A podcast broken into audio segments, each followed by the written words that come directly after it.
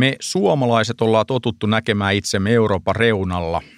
Kun edessä Euroopan kartta, niin ensi katsoja huomio kiinnittyy ehkä Keski-Eurooppaan, sitten mahdollisesti Brittein saariin ja vasta jonkin ajan päästä katsoja huomaa jossain Euroopan itäisellä reunalla, ihan lähellä Venäjää, Suomen. Olen sitä mieltä, että jos kartta näyttää itselle epäedulliselta, niin sitten kannattaa ottaa käyttöön vähän isompi kartta. Näkökulman vaihtamisen taito on oikein oikein hyvä taito. Itse katson mielelläni sellaista karttaa, jossa näkyy Euroopan lisäksi koko Aasia. Ja pidän lisäksi mielessä sitä, että maapallo on tosiaan pallon muotoinen eikä mikään pannukakku. Kun katson tällaista karttaa, maailma näyttää ihan erilaiselta. Suomi on silloin keskellä, ihan Euraasian sydämessä. Eli kun me ollaan EU-kartassa periferiaa, niin laajennetaan karttaa ja me ollaan ihan keskellä. Ja tämä on totta. Mehän ollaan Japanin, Kiinan ja Intian lähin naapuri Euroopassa. Ja se on se asia, mitä meidän pitää aina muistaa kertoa liikuta ulkomailla. Me ollaan oikeasti tosi lähellä ja tosi keskellä, siis Euraasian sydämen kohdalla. Lentoaika Deliin kuusi tuntia ja Pekingiin alle kahdeksan. Ja sydämen rooliinhan kuuluu se, että se pumppaa elinvoimaa koko Euraasian alueelle. Itse haluan olla ottamassa vastuuta tuon elinvoiman pumppaamisesta. Sen puolesta haluan toimia täysillä. Tässä työssäni tapaan paljon ihmisiä ja kun on punainen huppari päällä, niin on aina helppo alkaa jutella kaikkien kanssa. Olen Peter Westerbakka ja olen tänään Radio Suomen kutsuvieraana. En ole ikinä pelännyt tehdä asioita ja huomaan, että kokemus tuo koko ajan lisää varmuutta tekemiseen. Itselleni on jo tullut jonkinlainen perustuntuma siitä, miten maailma toimii. Osaaminen ja näkemys kertautuu ja kasvaa, ja joka päivä oppii uutta. Nuorempana olin pitkään töissä teknologiayhtiö Hewlett Packardilla HPlla – se on perustettu Kaliforniassa 1939. Se on ensimmäinen alun perin autotallissa syntynyt teknologiafirma. Ja sitten vuosikymmenien mittaan Kalifornia piilaaksosta on tullut vaikka mitä ihmeellistä. Paikka täynnä autotallissa aloittaneita firmoja ja niiden menestystarinoita. Näistä isompia ovat Apple, Facebook, Google ää, ja näitä riittää. Huuma varmaan huipussa 1900 90-luvulla, sen loppupuolella, kaikki halus olla samanlaisen korkean teknologian liiketoiminnan keskittymiä, mitä Piilaakso Silicon Valley on. HP-aika oli minulle tosi tärkeää, koska silloin ymmärsin, että suomalaiset pärjää missä vaan. Sain nähdä kansainvälisen ympäristön ja ymmärsin, että kaikki ihmiset ovat samanlaisia ja toimii samalla tavalla. Muistan, kun noin kymmenen vuotta sitten oli Paloaltossa lounaalla Aidin Senkutin kanssa – Aidin on yksi Piilaakson superenkeleistä. On siis sijoittaja, jolla nykyään myös oma sijoitusrahasto. Aidin oli mukana rahoittamassa myös Roviota. Olin siis lounaalla Aidinin kanssa ja kun lounaan jälkeen astuttiin ulos kadulle, törmättiin Paul Grahamiin vaimonsa kanssa. Paul Graham on kuuluisan Y Combinator yrityskiihdyttämön perustaja. Menin heti juttelemaan Paulin kanssa niitä näitä. Aidi tuli mukaan ja sanoi, että meidän pitäisi tehdä jotain yhdessä Paul ja Y Combinatorin kanssa. Mulla oli pakko heittää siihen saman tien, että tehdään vaan jotain, mielellä ollaan mukana, mutta teillähän on tosi haasteellista täällä piilaakso tehdä näitä juttuja, kun olette niin kaukana kaikesta. Meillä Suomessa on tosi helppoa, kun me ollaan ihan keskellä, ihan Kiina ja Intia vieressä. Lisäksi kerroin esimerkin, että suomalaiset opiskelijat Aalto-yliopistossa ovat perustaneet Startup Sauna-nimisen kiihdyttämön ja että se sai heti palkinnon maailman parhaana uutena kiihdyttämänä. Paul Graham kiinnostui saman tien ja totesi, että hänen pitää tulla katsomaan, mitä me oikein Suomessa tehdään. Alkoi miettiä, että kehitetäänkö startup-saunassa bisnestä alasti vai mistä oikein on kyse. Olen sitä mieltä, että brändi ja tarina ovat tärkeitä. Lisäksi pitää muistaa, että asioita voidaan tehdä niin monin tavoin – ja kun asioita tehdään riittävän pitkään samalla tavalla, homma ei vaan enää toimi. Oli siis käynyt niin, että 2000-luvulle tultaessa ympäri maailmaa kaikki paikat halusivat olla jotain ihme piilaaksoja. Kukaan ei enää erottautunut mitenkään. Kaikki katsoivat vain yhteen suuntaan. Mutta itse aloin ajatella Kalifornian kuumuuden ja auringon sijaan suomalaista marraskuuta. On kylmää, pimeää, loskaista. Sitäpä ei löydy piilaaksosta – Helsinki ei ole piilaakso, vaan parempi. Parempi, koska se on erilainen. Näistä aineksista sitten polkasimme käyntiin Loska eli Slash-nimisen tapahtuman tänne Suomeen 2008. Nyt Slashia järjestetään jo Tokiossa Slash Tokiona ja Kiinassa on myös Slash Shanghai.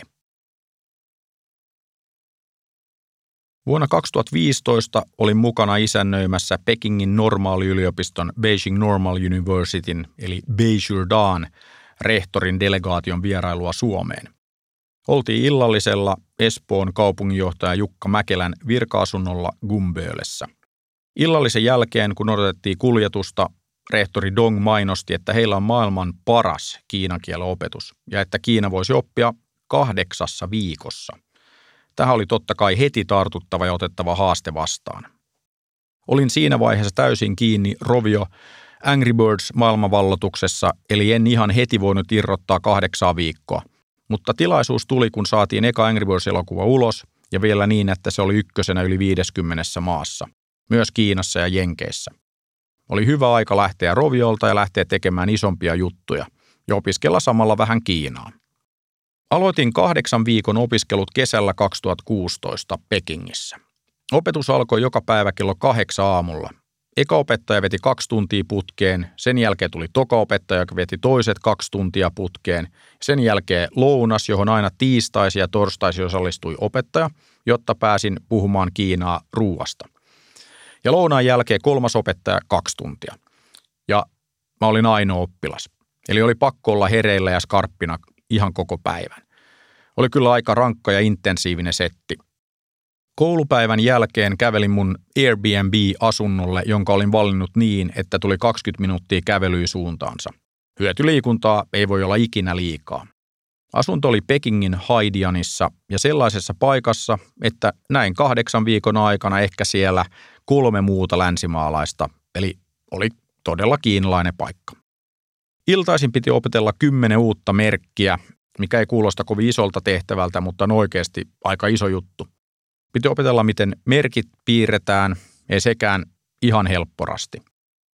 Jokainen aamu alkoi sitten merkkien kuulustelulla. Piirsin niitä taululle luokassa. Oli vähän pakko osata kaikki, kun olin ainoa oppilas. Kaiken kaikkiaan kahdeksan viikkoa Kiinan opiskelua oli todella kova juttu. En usko, että olisin mitenkään muuten oppinut Kiinaa. Nollasta siihen, että pystyin vetämään seitsemän minuutin esityksen Kiinaksi Slash-tapahtumasta kahdeksantena viikkona parille sadalle kiinalaiselle oli tosi nasta juttu. Nyt en kyllä enää pysty samaan, kun en ole ehtinyt opiskelemaan ja pitämään kielitaitoa yllä, kun mukamas on ollut liian kiire. Ja nyt kun teen tunnelia Helsingistä Tallinnaan ja osa tunnelihankkeen rahoituksesta tulee Kiinasta, niin on se vähintään kohteliasta, että jos pyytää 15 miljardia euroa, niin osaa pyytää sen sitten Kiinaksi. Tunnelihanke Suomen ja Viron välillä sai alkunsa kolme vuotta sitten. Osallistuin Tallinnassa Latitude 59 startup-tapahtumaan. Päivän päätteeksi oltiin dinnerillä muutama virolaisen ja suomalaisen friendin kanssa. Mukana oli muun muassa Valdar Liive, joka on tehnyt todella kauan duunia Suomen ja Viro yhteistyö eteen. Puhuttiin niitä näitä ja puheeksi tuli myös Suomen ja Viro välinen yhteistyö, jota tehdään myös startup- ja ruohonjuuritasolla todella paljon. Tuomas Ilves, joka on mun hyvä frendi, oli Viro Pressa. Meillä oli yhteinen startup-delegaatio, joka kävi tapaamassa Japanin pääministeriä. Sen jälkeen saatiin esimerkiksi japanilaisen jättiyrityksen Rakutenin perustaja Hiroshi Miki Mikitani käymään Helsingissä ja Tallinnassa Slashi-yhteydessä, ja Miki investoi saman tien kahteen startuppiin Tallinnassa. Siinä sitten, kun istuttiin dinnerillä ja puhuttiin, niin puheeksi tuli myös Tallinna-tunneli. Todettiin, että olisi siistiä, jos saisi Helsingin ja Tallinna vielä tiiviimmin yhteen. Olen tottunut tekemään ja päättämään asioita nopeasti. Sanoin siinä sitten, että eikö lähetä tekemään tunnelia. Ja siltä istumalta ryhdyttiin hommiin. Ei turhaa pähkäilyä, vaan menoksi. Viron ulkoministeri istui viereisessä pöydässä, joten ajattelin, että paras varmaan pitää hallituskin tietoisena heti alusta. Kävin kertomassa, että me päätettiin sitten lähteä tekemään Helsingin ja Tallinnan välille tunnelia. Viron ulkoministeri kysyi, että ketkä te? Kerroit mun frendit ja minä tuossa viereisessä pöydässä. Viro ulkoministeri nauroja voi olla, että hän ei ottanut asiaa ihan todesta. Hyvä nyrkkisääntö muuten on, että aina kun joku nauraa, kun kuulee tavoitteen, niin ollaan onnistuttu tavoitteen asettamisessa oikein hyvin. Olen siis ihan oikeasti tekemässä tunnelia Helsingin ja Tallinnan välille. Projekti on jo aika pitkällä. Kolme vuotta ollaan tehty suunnitelmia ympäristövaikutusten arviointia ja nyt on aloitettu tarkemman teknisen toteutuksen suunnittelu. Ja siinä rinnalla juostu rahoitusta ja konsortiota kasaan. Olen toki mukana monissa muissakin hankkeissa noin 30 firmakautta. Tässä ohjelmassa kerron siitä, mikä minua ajaa eteenpäin ja mitkä asiat koen tärkeiksi. Kaikissa hankkeissani on kyse siitä, että haluan omalta osaltani huolehtia Suomen talouskasvusta ja tulevaisuudesta. Haluan ottaa vastuuta siitä, että Suomi on jatkossakin hyvä paikka asua. Eihän tunnelin rakentamisessakaan ole kyse mistään muusta. Tunnelihan pelkkää infraa, pelkkä liikenneväylä.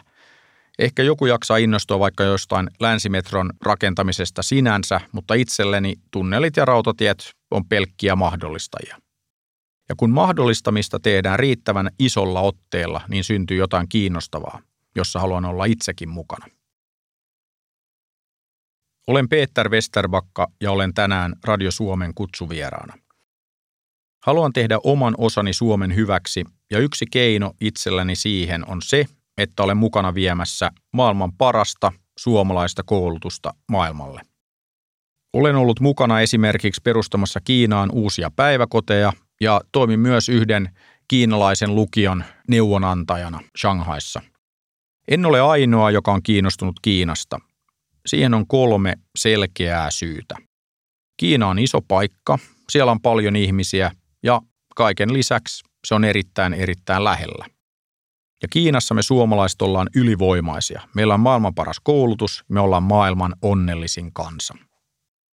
Koulutus on Kiinassa se kaikista kovin juttu, ja on kyllä vaikea löytää Kiinasta tai mistään muustakaan maasta sellaista ihmistä, joka ei haluaisi itselleen ja lapsilleen onnellista elämää. Tästä kaikesta seuraa se, että suomalaiselle koulutukselle on rajaton kysyntä maailmalla, mutta aika harva Suomessa ymmärtää tämän. Kiinalaisen lukion kolmas toimintavuosi käynnistyi viime talvena heti kiinalaisen uuden vuoden jälkeen. Kävin lukiossa puhumassa uusille oppilaille, kuten teen joka vuosi. Kerroin puheessani oman ydinajatukseni. Jos rakastaa sitä, mitä tekee, niin ei tarvitse tehdä elämässään päivääkään töitä. Ja sitten jatkoin, että enhän minä ole tätä ajatusta keksinyt, vaan te. Te keksitte sen ihan itse, tai itse asiassa Konfutse keksi sen pari tuhatta vuotta sitten – mutta niinhän se on, että niin nuorten kuin meidän aikuistenkin pitää vaan osata löytää ne jutut, joita me halutaan ihan oikeasti tehdä. Siinä kiinalaisessa lukiossa opetetaan sekä kiinalaisen että suomalaisen opetussuunnitelman mukaan. Suomalainen uusi opetussuunnitelma painottaa ilmiöpohjaisuutta ja tekemistä, ja tämä toimii Kiinassakin oikein hyvin suomalainen koulutusosaaminen kannattaisi ehdottomasti ottaa paremmin ja laajemmin käyttöön joka puolella maailmaa. Me suomalaiset jäädään helposti jalkoihin ja vaikuttaa siltä, että sitä uskoa omaan tekemiseen ei oikein riitä. Onneksi muut näkee meidät suomalaiset ihan eri tavalla. Olin todella iloinen, kun huomasin yhdessä Ruotsin suurimmista lehdistä, että oli koko sivun juttu otsikolla, miten Suomesta tuli paras kaikessa. Hur blev Finland best på allt? Mietin todella paljon sitä, miten me saisimme enemmän irti tästä meidän koko yhteiskunnasta. Jo Tallinnassa aisti ihan toisenlaisen tekemisen nälän. Voisimme saada paljon enemmän irti maailman parhaasta koulutuksesta ja kaikesta muusta osaamisesta, mitä meillä Suomessa on. Täällä on puhdas luonto, on turvallista, ei korruptiota – kaikki toimii. Osaan kyseenalaista aiempia totuuksia ja teen asioita uudella tavalla, mutta ei siinä ole mitään ihmeellistä. Korostan tosiaan, että tekemisessäni toiminnassa ei ole mitään ihmeellistä. On tärkeää vain tehdä, kädet savessa. Ja lisäksi tarvitsen inspiroivia tavoitteita, ne innostavat tekemään. Vain inspiroivien tavoitteiden avulla saan itseni liikkeelle. Suomessa on aika vähän keskustelua siitä, mitä me haluamme tehdä isona. Suomesta ei tällä hetkellä oikein löydy inspiroivaa storia, inspiroivaa kuvaa siitä, millaiseksi haluamme kehittää tätä maata. Yleistunnelma tuntuu olevan, että asiat ovat aika lailla hyvin ja tämä on nyt sitten valmis tämä Suomi. Tekemisen suhteen yksi ohjenuorani on se, että teen asioita, jotka on mulle helppoja ja muille vaikeita. Eikä kannata antaa detalje lannistaa. On keskityttävä sellaiseen, minkä osaa. Olen oppinut, että minun on mahdollista oppia mikä tahansa bisnes tai kuvio. Asetun vaan keskelle ekosysteemiä, katselen ympärille, mitä toimijoita sieltä löytyy ja alan sitten purkaa kuviota auki. Ei se sen kummallisempaa ole. Pitää vaan ymmärtää, mitä ollaan tekemässä. Mun rooli on yleensä asenteen ja ambitiotason nostaminen. Olen aina mukana ideoimassa, mutta myös tekemässä. En siis pysyttele taustalla. Mun tehtävä on tehdä mitä vaan, mikä auttaa siinä, että tehtävä onnistuu. Kun olen mukana itse tekemässä, pystyn ymmärtämään haasteetkin paremmin. Lisäksi tarvitaan johtajuutta. Tarvitaan helposti muistettavia tavoitteita. Esimerkiksi tunnelin osalta päätettiin aika alussa, että tunneli on valmis 24.12.2024, eli helppo muistaa 24, 12, 24. Oli tärkeää saada selkeä ajallinen tavoite. Lisäksi päätimme myös valmistaa tunnelivodkaa, jonka etiketissä päivämäärä näkyy. On aina hyvä, jos tavoitteet saa fyysiseen tuotteeseen ja tavoite näkyy kirjoitettuna. Sittenhän se on enemmän totta. Silloin ollaan jo paljon lähempänä maalia. Olen myös huomannut, että erityisesti Kiinan johtajat innostuvat, kun tavoite on näkyvissä fyysisessä tuotteessa. Tarvitaan siis simppeli, helposti ymmärrettävä tavoite. Kaikki muu voi sitten muuttua, ja kaikkea ei tarvitse tietää etukäteen. Korostan siis sitä, että tavoitteeseen ei ole yhtä suoraa polkua. Kaikki liittyy kaikkeen, on vain pidettävä mielessä iso kuva, maali. On vaikea päästä maaliin, jos ei tiedä, minne on menossa. Koulutus on maailman toiseksi suurin bisnes ruokabisneksen jälkeen. Ja meillä Suomessa on maailman paras koulutus. Saamme paljon parempia tuloksia kuin Aasian maat, vaikka meillä on lyhyet koulupäivät ja todella vähän läksyjä. Joissain Aasian maissa läksyjä on niin paljon, että vanhemmat joutuvat tekemään osan läksyistä lasten puolesta. Koulutuksesta voisi tulla Suomen suurin vientituote. Me voisimme rakentaa kouluja maailma täyteen ja ottaa opiskelijoita tänne Suomeen. Tätä kaikkea olen harjoitellut jo monta vuotta. Esimerkiksi Slovakia on jo päättänyt laittaa oman koulutusjärjestelmänsä uusiksi Suomen mallin mukaan. Olen myös mukana tekemässä Intiaan koulutusvientiä, kouluja, samaa Kolumbiassa, Argentiinassa. Haluaisin saada Suomeen paljon enemmän ulkomaalaisia opiskelijoita. Ja paljon tarkoittaa oikeasti aika paljon. Se tarkoittaa 150 000 opiskelijaa. Asukaslukuun suhteutettuna se olisi vähän enemmän kuin Australiassa nyt on. Oltaisiin sen jälkeen ykkösiä maailmassa, ja mitä muuta tavoitetta ei tietenkään kannata olla. Olen huomannut, että suomalaiset edelleen ihmettelevät, miksi joku haluaisi tulla Suomeen opiskelemaan. Me kysyimme opiskelijoita itseltään, että mitä ne ajattelee ja mistä ne pitää Suomessa. Haastattelemme Intiasta Suomeen tulleita opiskelijoita ja kysymme, että mikä Suomessa on parasta – ette ikinä usko, mikä oli heidän mielestä paras juttu. Parhaana juttuna mainittiin tietysti ilmasto. Intialaiset opiskelijat siis nauttivat meidän ilmastosta, ja se on toisaalta helppo ymmärtää, jos on käynyt Delissä kesällä yli 40 astetta lämmintä, niin siellä ei ole suomalaisen eikä ehkä myöskään intialaisen niin hyvä olla, ja varsinkin kun se kuumuus on sekä ulkona että sisällä. Intialaiset myös ihmettelevät, miten taivas voi olla niin sininen. Ennen tänne tuloaan intialaiset olivat pelänneet kylmiä talvia, mutta huomasivat sitten, että meillä onkin talvisin sisällä mukavan lämmintä. Suomessa on talvella sisätiloissa paljon miellyttävämpää kuin vaikkapa Keski-Euroopassa tai Etelä-Euroopassa. Suomessa on ylivoimaisesti maailman paras sisäilmasto. Näitäkin asioita voidaan nostaa esille, kun kerromme Suomesta maailmalla. Myynti on mun mielestä todella aliarvostettu taiteenlaji.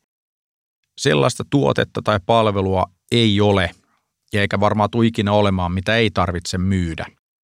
On ymmärrettävä, mitä ihmiset oikeasti tarvitsee, mitä he haluavat, mitä he arvostavat. En kauheasti analysoi omia tai muiden tekemisiä, mutta pitää olla kyky lukea tilannetta. Pitää luoda sellainen ympäristö organisaatiossa, että jengi ei pelkää tehdä. Oppiminen tapahtuu parhaiten tekemisen kautta. Ei autoakaan kannata opetella ajamaan lukemalla, vaan ajamalla. Tekeminen opettaa asioita ihan eri tavalla. Tekemisen myötä mahdottomalta tuntuvat asiat muuttuvatkin mahdollisiksi ja joskus jopa helpoiksi. Itse olen ikuinen yltiöoptimisti. Vaikka epäonnistumisia tulee, niin jolla aikavälillä kuitenkin onnistutaan ja voitetaan. Varmaan kyse luonteen piirteestä, henkilökohtaisesta ominaisuudesta. Että osaa luottaa ja uskoa onnistumiseen. Onhan toki myös sellaisia ihmisiä, joiden mukaan kaikki on vaikeaa ja pessimisti ei ikinä pety. Itse saan energiaa juuri innostumisesta. Me innostunkin helposti vähän kaikesta. Pidän sitä todella tärkeänä ominaisuutena itsessäni. Ja tekemisestä saan aina lisää energiaa. Vaikea nähdä, että pystyisin olla tekemättä asioita. Mun tapa pitää kuntoa yllä on käveleminen. Sitä voi tehdä ihan missä vaan, ei vaadi mitään välineitä eikä erityisiä liikuntapaikkoja. Matkustan paljon, tai itse asiassa todella paljon. Ja kävelemistä voi harjoittaa ihan missä vaan, ja kävelyssä on sekin hyvä puoli, että kävelyn aikana niin voi vaikka puhua puhelimeen ja hoitaa muita asioita. Eli siinäkin mielessä todellista hyötyliikuntaa. Heinäkuu on itselleni todella tärkeä kuukausi, koska olen silloin Porissa. Olen kotoisin Porista, mutta kyse ei ole siitä, että menisi Poriin lomailemaan. Porissa heinäkuussa niin mä osallistun Suomi-areenaan. Ja mun mielestä Suomi-areena on aivan loistava esimerkki, miten me jalkautetaan tätä demokratiaa Suomessa. Jokunen vuosi sitten niin mä olin Gotlannissa Almedalsvekkanilla, se on Ruotsin versio Suomi-areenasta, tai sitten voisi sanoa, että Suomi-areena on Suomen versio Almedalsvekkanista, koska Almedalsvekkania on vietetty vuodesta 1976 ja siellä Gotlannissa on niin kuin kaikki Ruotsin silmää tekevät, kaikki poliitikot, bisnestyypit mestoilla. Silloin kun mä olin siellä, niin mut oli pyydetty itse asiassa arvioimaan ja kommentoimaan puoluejohtajien linjapuheita. Olin sitten kommentoimassa tuon Stefan Löfvenin linjapuhetta ja Stefanistahan tuli sitten myöhemmin Ruotsi pääministeri, on edelleenkin Ruotsi pääministeri, mutta mikä jäi erityisesti mieleen oli se, että puheessa niin tavoitteeksi otettiin, että Ruotsi olisi viidenneksi paras Euroopassa, mitä koulutukseen tulee. Ja sitä vähän ihmettelin, koska toihan niin kuin todella epäinspiroiva tavoite. Että se on vähän sama, että me lähdettäisiin lätkä MM-kisoihin ja sanottaisiin, että joo, että tosi siisti, jos tullaan viidenneksi. Että eihän tollaisesta voi saada mitään inspiraatiota, mutta ehkä tämä tavoiteasetanta johtuu sitten siitä, että Ruotsi nyt ei ole viime aikoina pärjännyt oikein koulutuksessa, mutta ei myöskään lätkässä. Olen Peter Westerbakka ja olen ollut Radio Suomen kutsuvieraana tänään. Toivon, että mietitte, mikä teitä inspiroi, mitä haluatte tehdä. Tai itse asiassa tehkää niitä asioita, jota rakastatte tehdä. Et siitä se kaikki lähtee. Ja lopuksi haluan vielä kiittää kaikkia kuulijoita siitä, että olette kuunnelleet kaikkia meitä kutsuvieraita. Et mulla oli suuri kunnia olla nyt viimeisenä kutsuvieraana tässä – ja eiköhän tämä loppuun, niin voisi todeta, että torilla tavataan